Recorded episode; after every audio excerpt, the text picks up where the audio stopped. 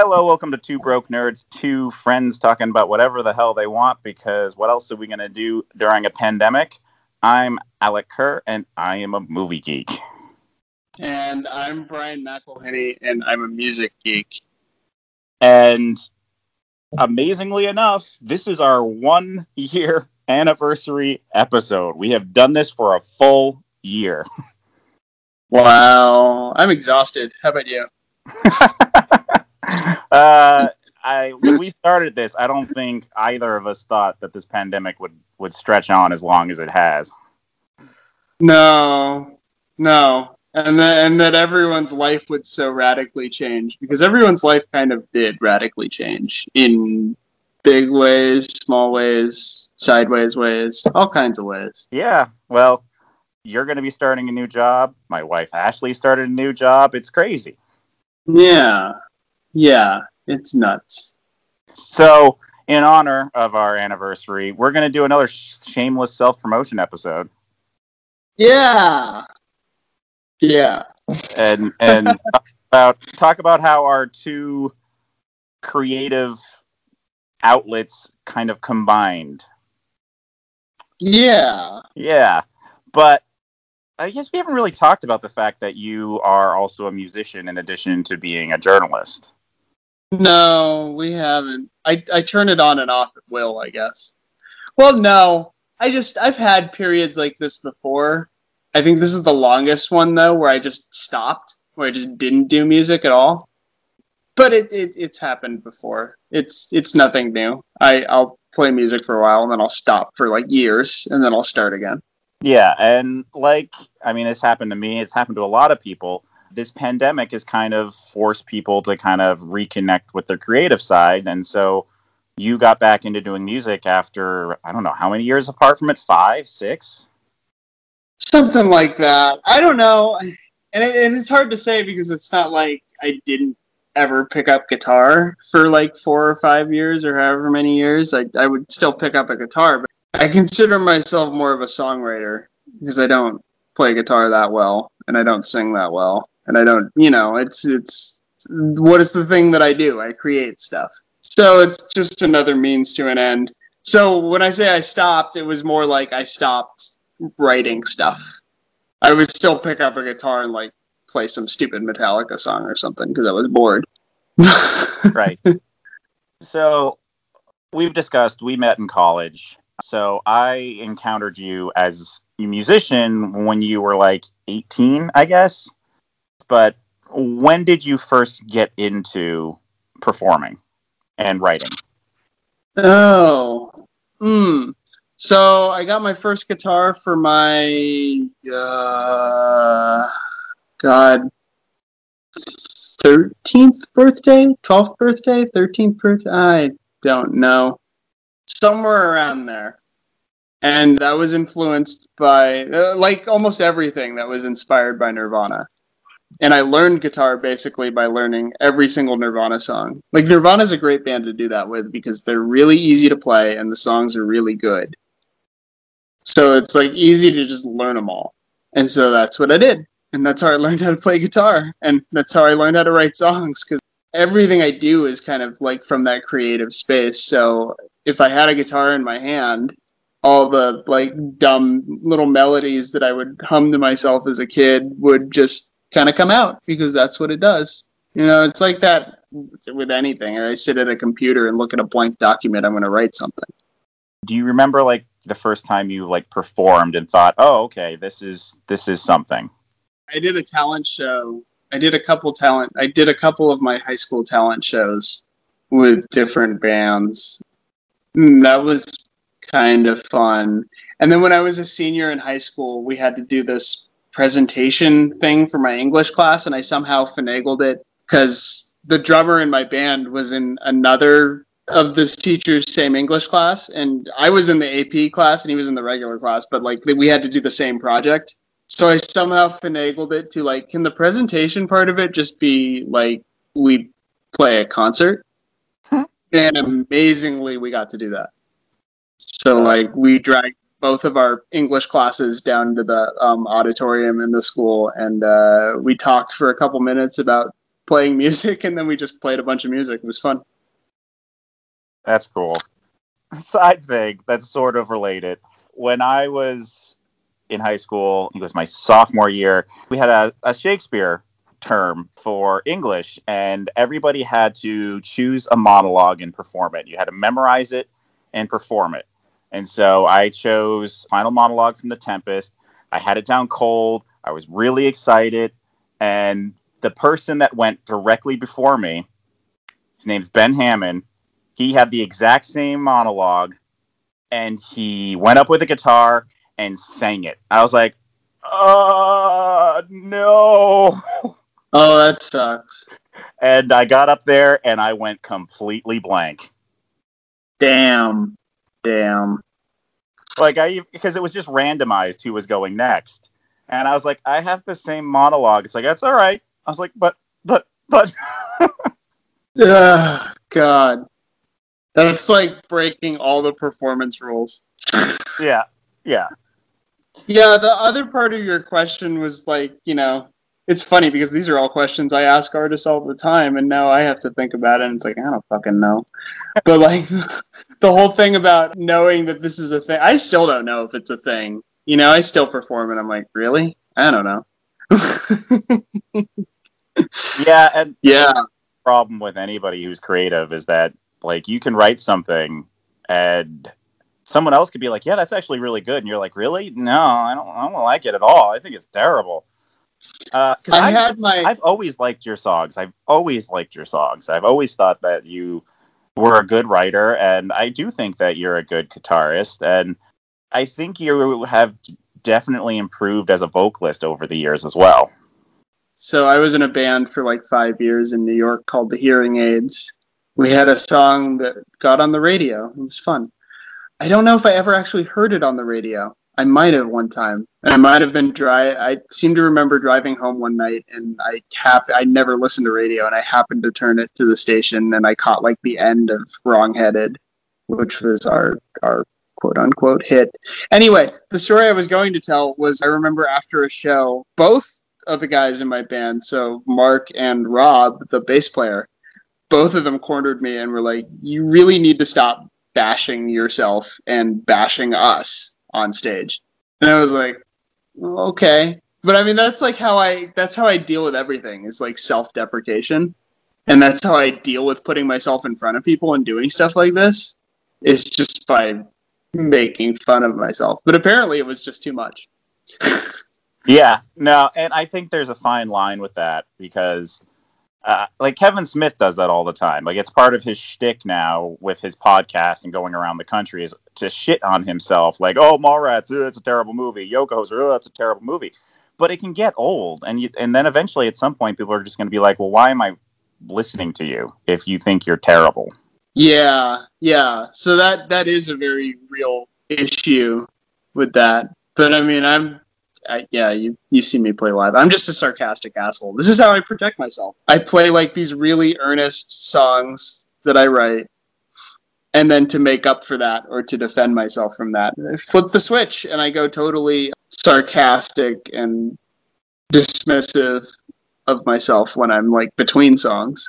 Yeah, I mean, obviously it's a defense mechanism, and as you said, you write songs that are very vulnerable and exposed. And one of the first songs I remember listening of yours, and it's a song I know you've revisited numerous times over the years, was Shattered.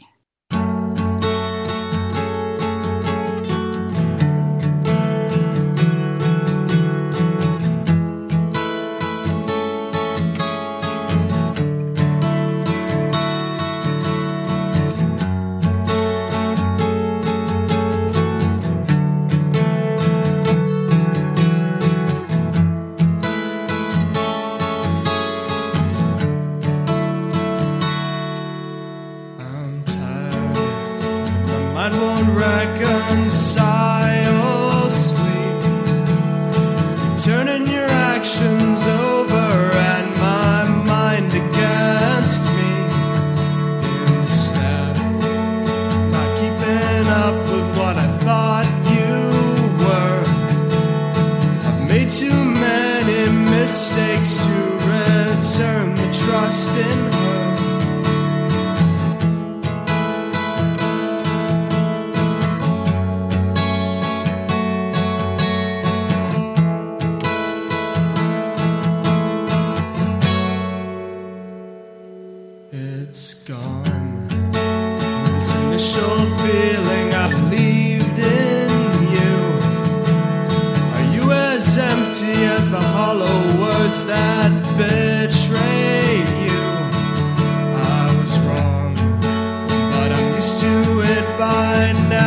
it's okay.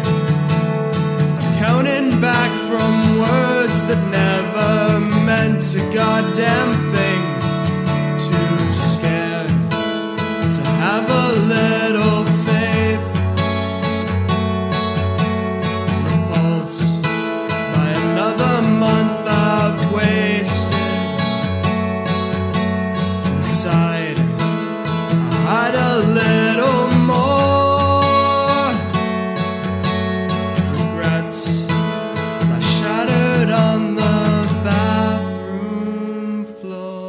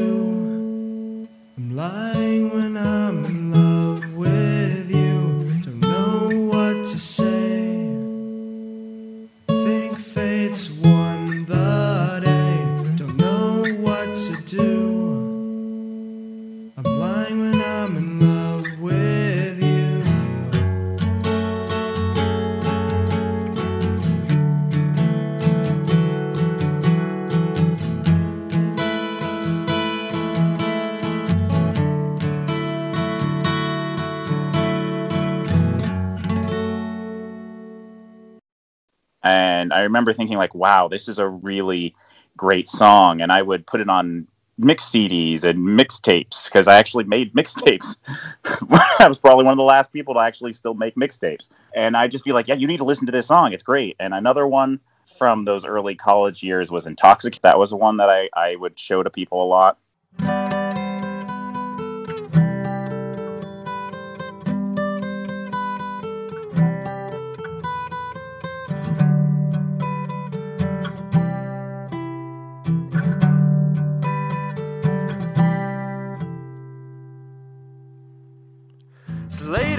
It seems outside and colder than you're letting on. Running round in circles, trying desperately to make a sound.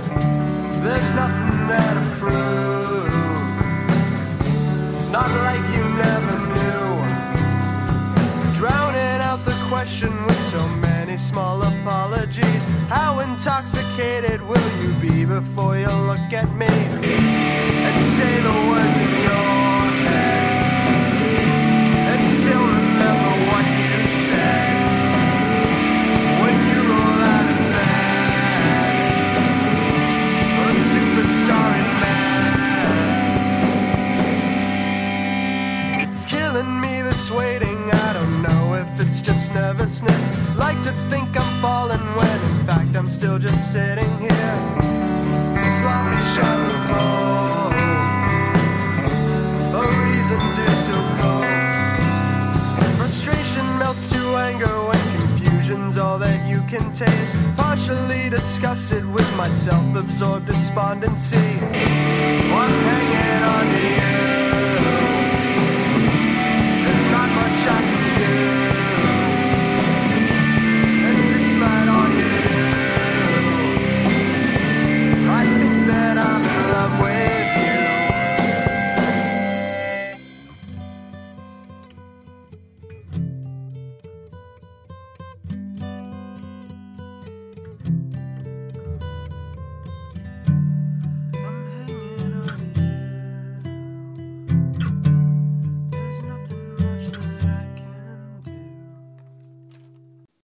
That ended up with the Hearing Aids. Actually, the Hearing Aids did Shattered once too on a radio show.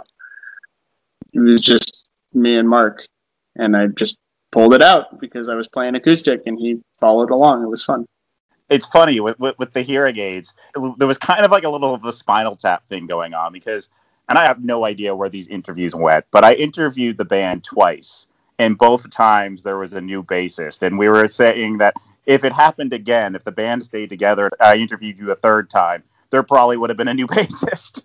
There would have been, because with our last album was not recorded with the bass player you interviewed the second time. Yeah. He flaked out. Yeah. One of those is still floating around on YouTube, I think. I actually have hair in it. It's fun. But with the hearing aids, like most of the time you've done recordings, it's kind of just been lo-fi in your apartment or whatever. But with the first Hearing Aids album, you actually were in a studio, you put some money into it, you had a name producer, and it was kind of a big deal. Yeah, we did that with Don Fury, who is big in the New York City hardcore scene. He recorded like Agnostic Front and Gorilla Biscuits and a couple, like the first Helmet EP, I think, was his. Yeah, he did quite a bit of work on the New York City hardcore scene. And I wanted to record with him because he did all analog recording. There's not a computer in his studio. It was all analog.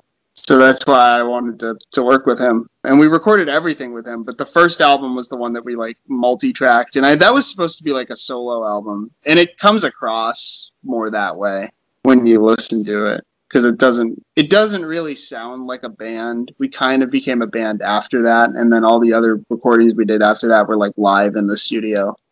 But yeah, that first one was more just, again, it was like getting back into writing songs again. And I wrote a bunch of songs, and then I just found people to play with me. Which was like, you know, find the best people to play with you, but that doesn't necessarily mean that the best people to play with you are going to get along with each other. Right. It was me going like, I know you, and you're like the best bass player I know, you're going to play on this record. And I know you, you're the best drummer I know, you're going to play on this record. Yeah. But I really think that is a great album. I revisit it every few months or so. And it's on Spotify if people want to listen to it. It is. Going Deaf with the Hearing Aids. Yeah. Yeah. It's on Spotify. It's a good time. Like I like legitimately think it is a great album, and I think it's a shame that more people have not discovered it. Well, it's kind of a moot point now since we're not a band anymore, and since it's like 10 years old, man, I got to get on the reissue gravy train there with that shit. Oh yeah, you know I probably have some. If you've lost them, I probably have some of the early demo acoustics. Yeah, I don't have those anymore. I had like 200 something demos at that point. Like I was just writing stuff, and like I sent a bunch of stuff to people like pick your favorite songs, and that was like a fraction of what I had written. So it somehow got whittled down to 12 songs, which I mean that's, you talk to any songwriter or musician, that's pretty standard. You write like 200 songs, and if 12 of them are good, you're doing a good job. Yeah. Oh, I saw, because I'm just going through my computer, just seeing what I have of yours. I have, and it's one of my favorite things that you've ever done. It's the Smells Like Teen Spirit, the Mount Fanny version. Oh, wow. That's... I remember doing Smells Like Teen, like learning how to play Smells Like Teen Spirit on ukulele. I do not remember doing that. I will have to send it to you because it's pretty amazing. And the Mount Fanny is this voice that you created. Well, why don't you tell the story? Well, now that I live in Oregon, it's just really strange. But like we were visiting Portland for like an Amnesty International thing. And we're in the hotel, and there was just this big mural that said Mount Fanny on it, and it just tickled me, so I started talking like an old man, and you're like, Mount Fanny! And then I did that for like a day. As you do. Just everyone up, and probably pissed someone off too, but, you know, whatever. That was Mount Fanny, which now I'm like, I don't know, Mount Fanny somewhere around here. It's in Oregon. I don't know. Maybe I'll play like a 15-second like excerpt from that, so we just don't get into trouble. With the lights out, it's less dangerous. Here we are now. That's insane us. I feel stupid and contagious.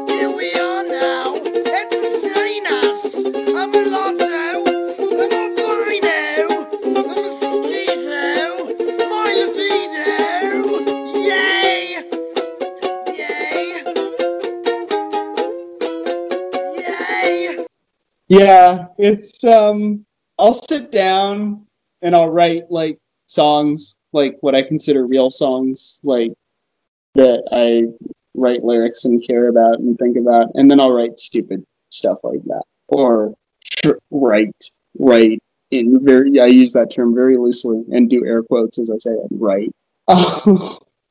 Something like that was probably like, oh, I'm feeling stupid, let's do this. I have a song floating around called Reasons You Can't Get High in Space. Oh, I remember you playing that for me once. Yeah, which is exactly that. It's reasons why you can't get high in space. The crew's on the shuttle, there's nothing to do. We're miles from home and we all hate the food. We're getting desperate, but Neil brought a bag. Wait! Don't light that up.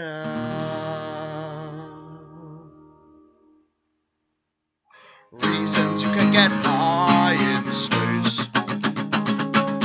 Reasons you can get high in space. Well, you use up all the oxygen, and that's no joke. Because without any oxygen, everybody chokes. And they bring us back in body bags when the ship lands. If it even lands, get a ship with dead astronauts too. Get high in space. Reasons you can get high in space.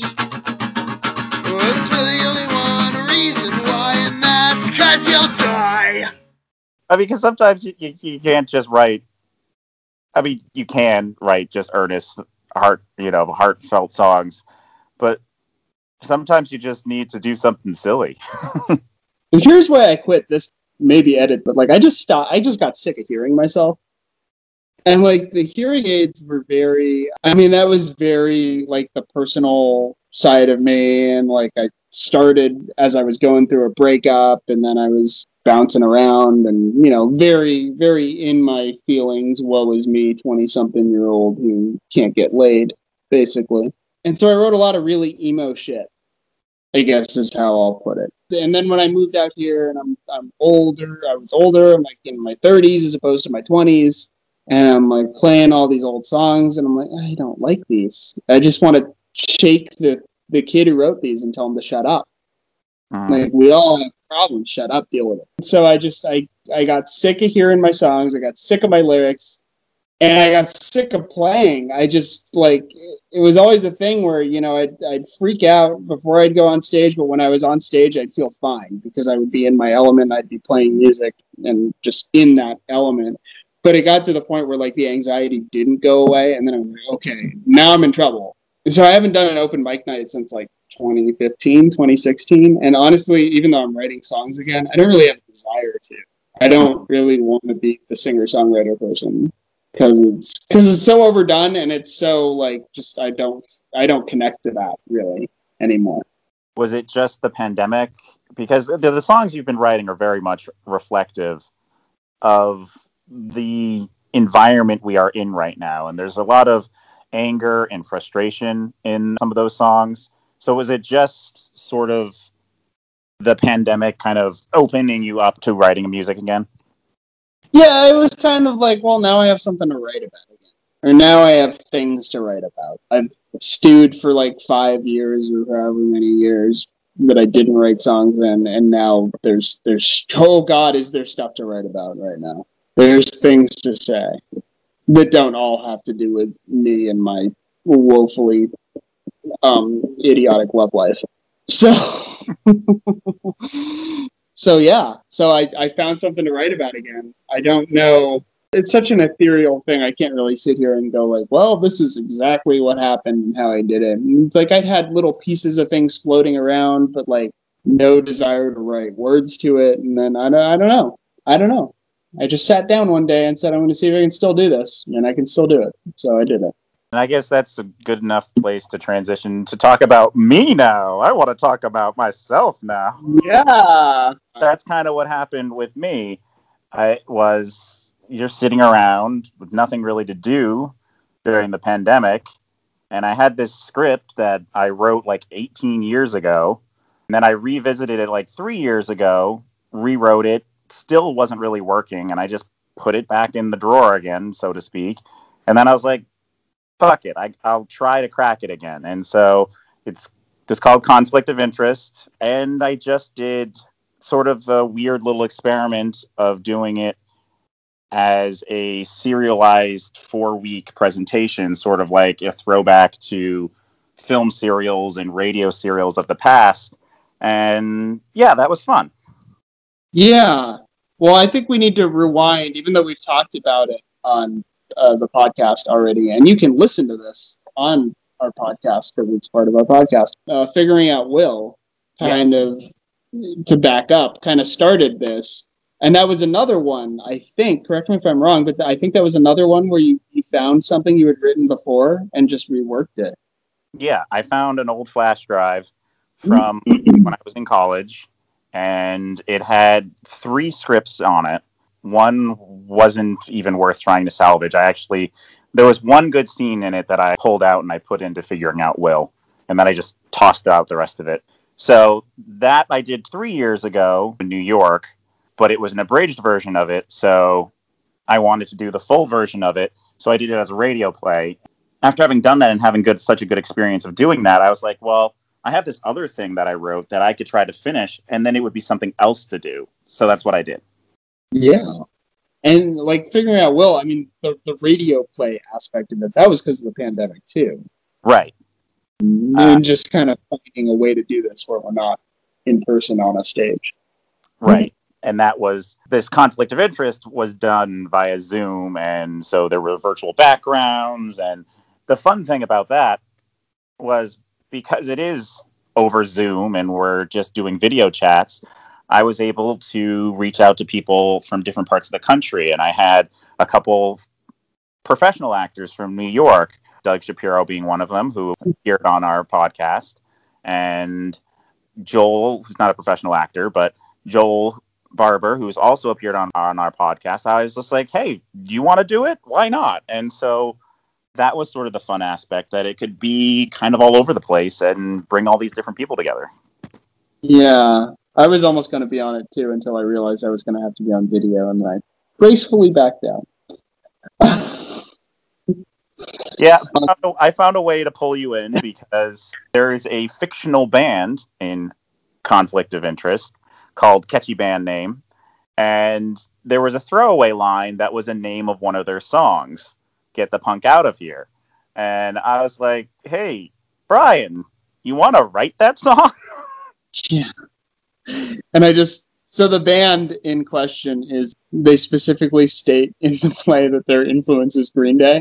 Yeah. Like, influence singular is Green Day. And I just happened to have, so when the hearing aids were still a thing, I remember bringing this song into the band, and we tried it a couple of times. And this is the only time this happened, and it still cracks me up. Everyone in the band was like, no. Like an immediate, like, no. Just no. And I think I tried to rewrite it, and it was still just like, nope, we don't want to do this song. We don't like it. And I'm like, wow, okay. Yeah, but the reasoning, which was coming from Mark, our drummer, who was like a bigger Green Day fan than me, so it was kind of weird to me. It was like, it sounds too much like Green Day. I'm like, you like Green Day. He's like, yeah, but I don't like you doing Green Day, I guess. That's so weird. So anyway, so when Alec wanted me to do that song, I was like, I've got the perfect fucking thing. Yeah, and the characters are... And it was based on an actual conversation I had with a friend years ago. So there's this whole big philosophical debate, and it was an actual conversation I had with somebody who was like taking this like pretentious high-minded view of Green Day being existential. And I remember just being like, what the fuck are you talking about? Yeah, really. And who was this? I can guess who it is, but I'm not going to say it on air. We'll talk. It actually isn't. It was a guy I went to high school with named and I love how I didn't even have to say a name, and you're like, nope, it's not that. And this was the days of, to date how long ago this conversation was, this was the days of, like, AIM Instant Messenger.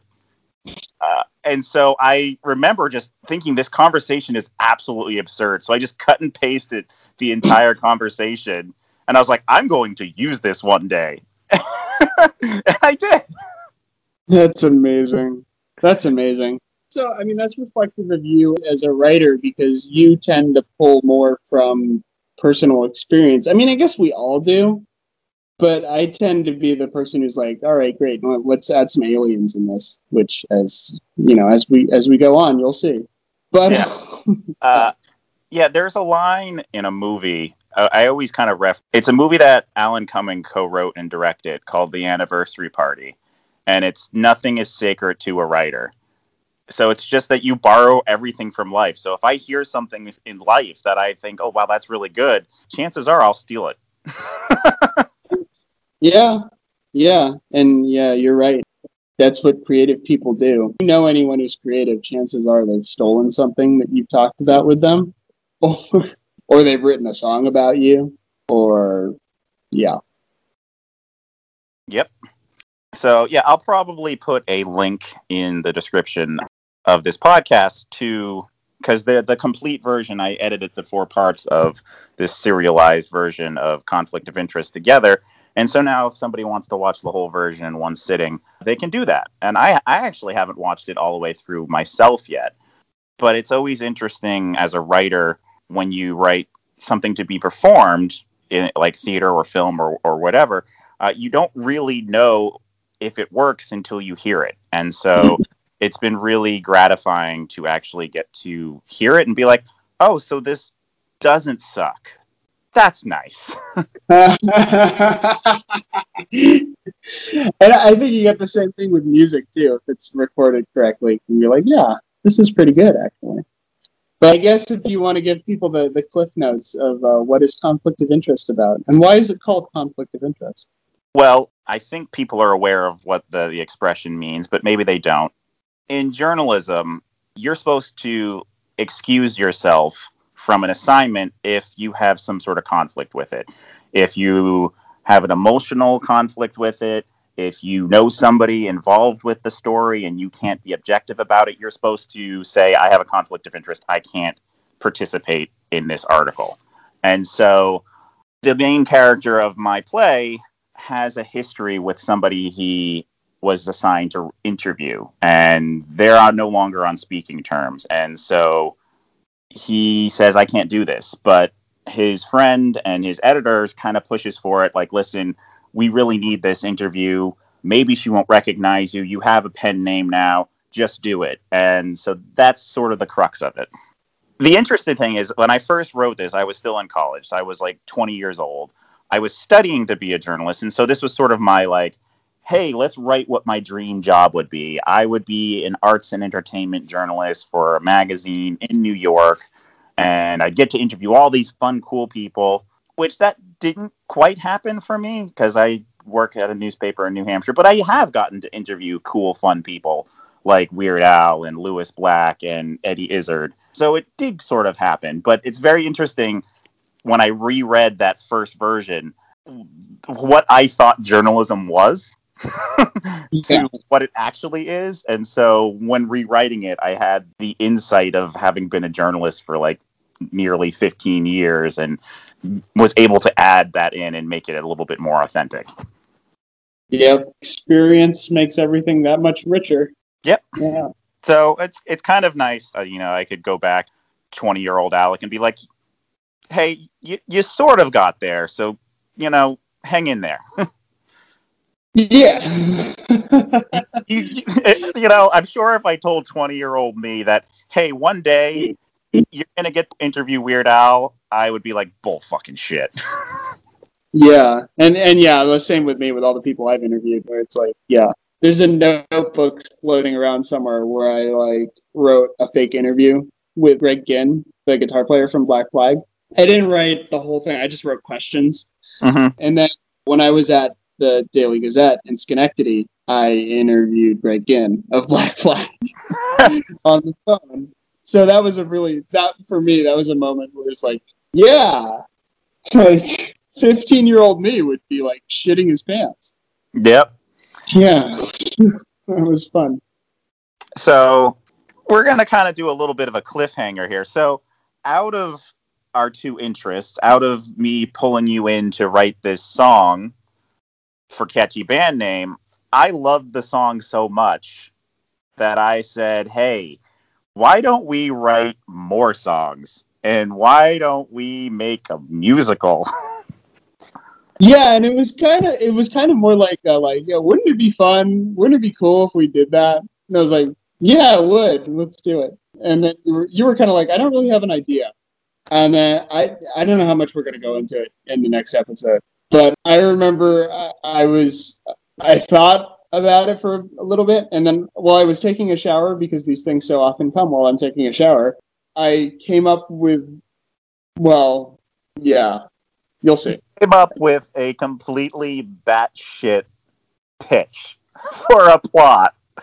And yeah, I kind of came at it with some of my ideas, and the basic structure of your idea still holds, but we added a lot more sort of emotional honesty to it, because in your original pitch, it was almost like it was like an Airplane, like Zucker-style comedy that was just like over the top and like very like throw every joke you can at the wall and see what sort of sticks style.